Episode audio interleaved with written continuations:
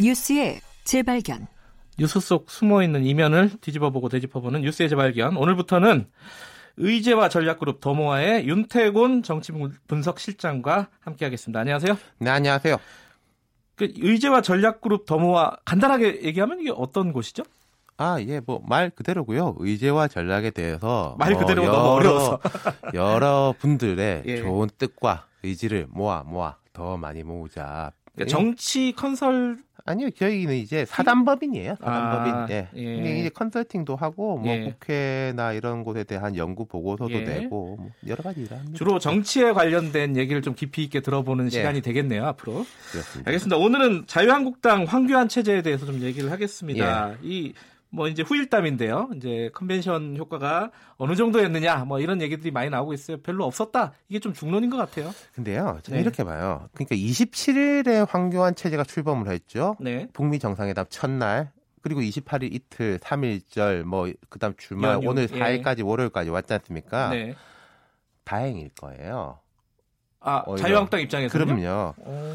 전당대회 기간에 워낙에 이상한 일들이 많았어가지고 또 그래요? 황교안 음, 그새 대표에 대해 가지고 뭐 안에선 기대감도 있겠지만은 바깥에선 너무 부족한 거 아니냐. 예. 뭐 예컨대 우리 최강 시사 같은 프로그램에서도 막 황교안 체제에 대해 가지고 뭐 집중적으로 분석해보고 한번 물어보고 당신 앞으로 어떻게 할 거냐 이런 준비를 하고 있었을 건데 평소 같았으면 그렇죠. 남북 어, 북미 정상회담하고 연휴 때 며칠 밀렸단 말입니다. 음. 내부적으로 좀 정비를 하고 사람들도 만나서 이야기도 들어보고 예. 이럴 수 있는 시간을 번 기간이 있었을 거예요. 예. 그러니까 오늘 이제 조간에 나왔지만은 황교안 대표가 3월 2일 날 이제 엊그제 오후에 오세훈 전 후보 만났죠. 따로 만나가지고 앞으로 우리 뭐 어떻게 할지 이런 이야기도 했다는 거 아닙니까? 그 시간을 벌었다는 거죠. 음. 예.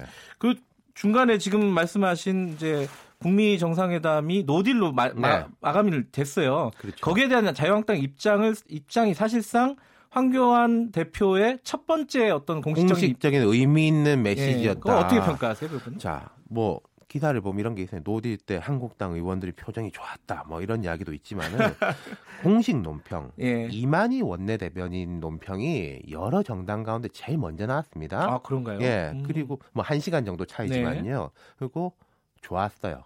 안타깝다. 앞으로 기대한다. 우리 자유한국당도 힘을 보태겠다. 되게 정제된 표현이었거든요. 그러네요. 네. 사실 황교안 체제 이후에 공식적으로 의미 있는 첫 메시지인데 네. 이 정도면 괜찮았던 거예요. 음. 물론 그 이후에 뭐 개별적으로 뭐 정부 비판도 하고 황교안 대표가 우리 정부는 장밋빛 환상만 이야기했다 이랬는데 네. 뭐 야당이 그 정도는 할 수 있는 거라고 그럼요. 생각합니다. 예. 물론 오늘부터 좀 개별적 의원들이 또 약간 험한 소리를 할 가능성 매우 높습니다만은 네. 여권은요 그 험한 목소리를 바라보는 게 아니라 이만희 원내대표의 그 메시지를 보고 일을 시작하려고 해야 될 거예요. 음, 네. 그래 뭐가 풀리는 거죠. 근데 황교안 체제를 더불어민주당 쪽에서 이게 여당에서 바라보는 이- 시각을 보면요. 뭐 첫 번째는 이제 당장 3월 국회 문제도 있고 네. 길게 보면 뭐 총선 얘기도 있습니다. 어떻게 보고 있을까요, 이게 여당은? 여당 의원들하고 한국당 전당대회 때부터 이렇게 이야기를 해보면은 두 가지 부류였어요. 아, 뭐 황교안이 되겠지라고 보는 사람들은 거의 절대 다수. 네. 근데 그 추측을 넘어서 이 황교안이 안 되면 어떡하나. 네. 꼭 돼야 될 건데. 네. 라는 희망파. 그 다음에 이런 식으로 해서 황교안 체제에 들어서면 안 되나? 라는 음, 걱정파가 걱정파. 있는 거죠. 예. 이- 근데 좀 희망파와 걱정파가 정확하게 뭐가 다른지 잘 모르겠어요. 희망판 이런 거죠. 아, 우리가 쉬워질 것이다. 황교안이라는 사람이 개인적 약점도 많고, 아. 봐라 태극기 부대 포위되고, 확장성도 어, 떨어지고. 박근혜 전 대통령한테 예. 발목 잡혀가지고 꼼짝 못할 거 아니냐. 예. 그럼 우리 입장에서는 지지율 격차가 계속 벌어지고, 우리가 앞으로 뭐 별로 잘할 가능성도 높아 보이지 않는데 우리가 뭘 좀 잘못하더라도 저쪽이 훨씬 문제가 많으니까 예. 지지율 격차는 안정적으로 유지할 수 있을 거다. 이게 예. 희망파죠. 걱정파는 어떻습니까, 그러면? 적대적 공생관계 계속하면 어떡하지? 일이 되는 것도 없고 안 되는 아, 것도 없고 계속 이런 교착 예, 뭐? 법안 문제도 예. 안 되고 서로 서로 안 돼봤자 뭐 나는 답답할 거 없다 이런 식으로 하면은 어떡하지? 정치가 계속 이렇게 돼가지고 될까? 라는 음. 쪽이 이제 걱정파인 거죠.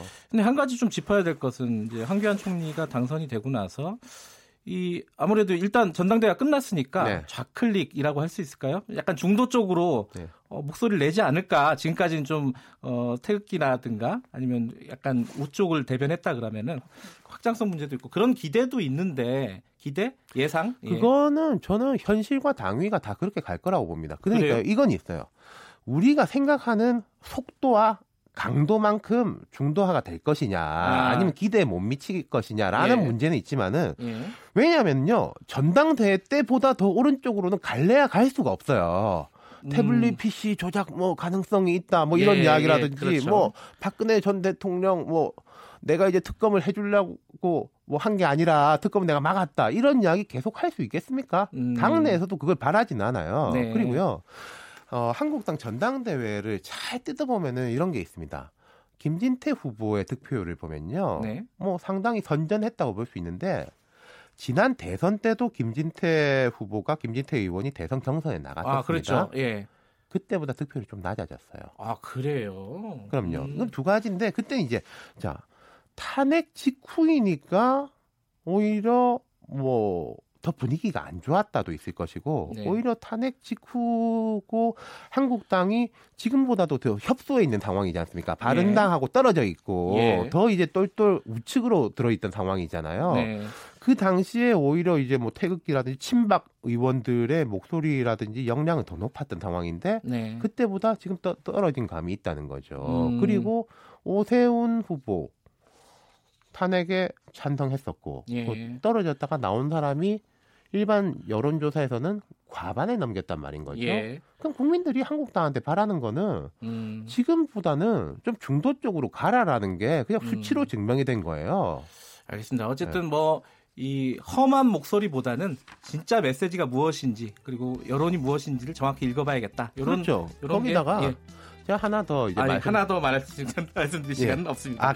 오늘은 여기까지 예, 하겠습니다. 네, 고맙습니다. 예, 감사합니다. 이경래의 최강시사 2부는 여기까지고요. 잠시 후 3부에서 뵙고요. 어, 해당 지역 방송 일부 지역에서는 보내드립니다.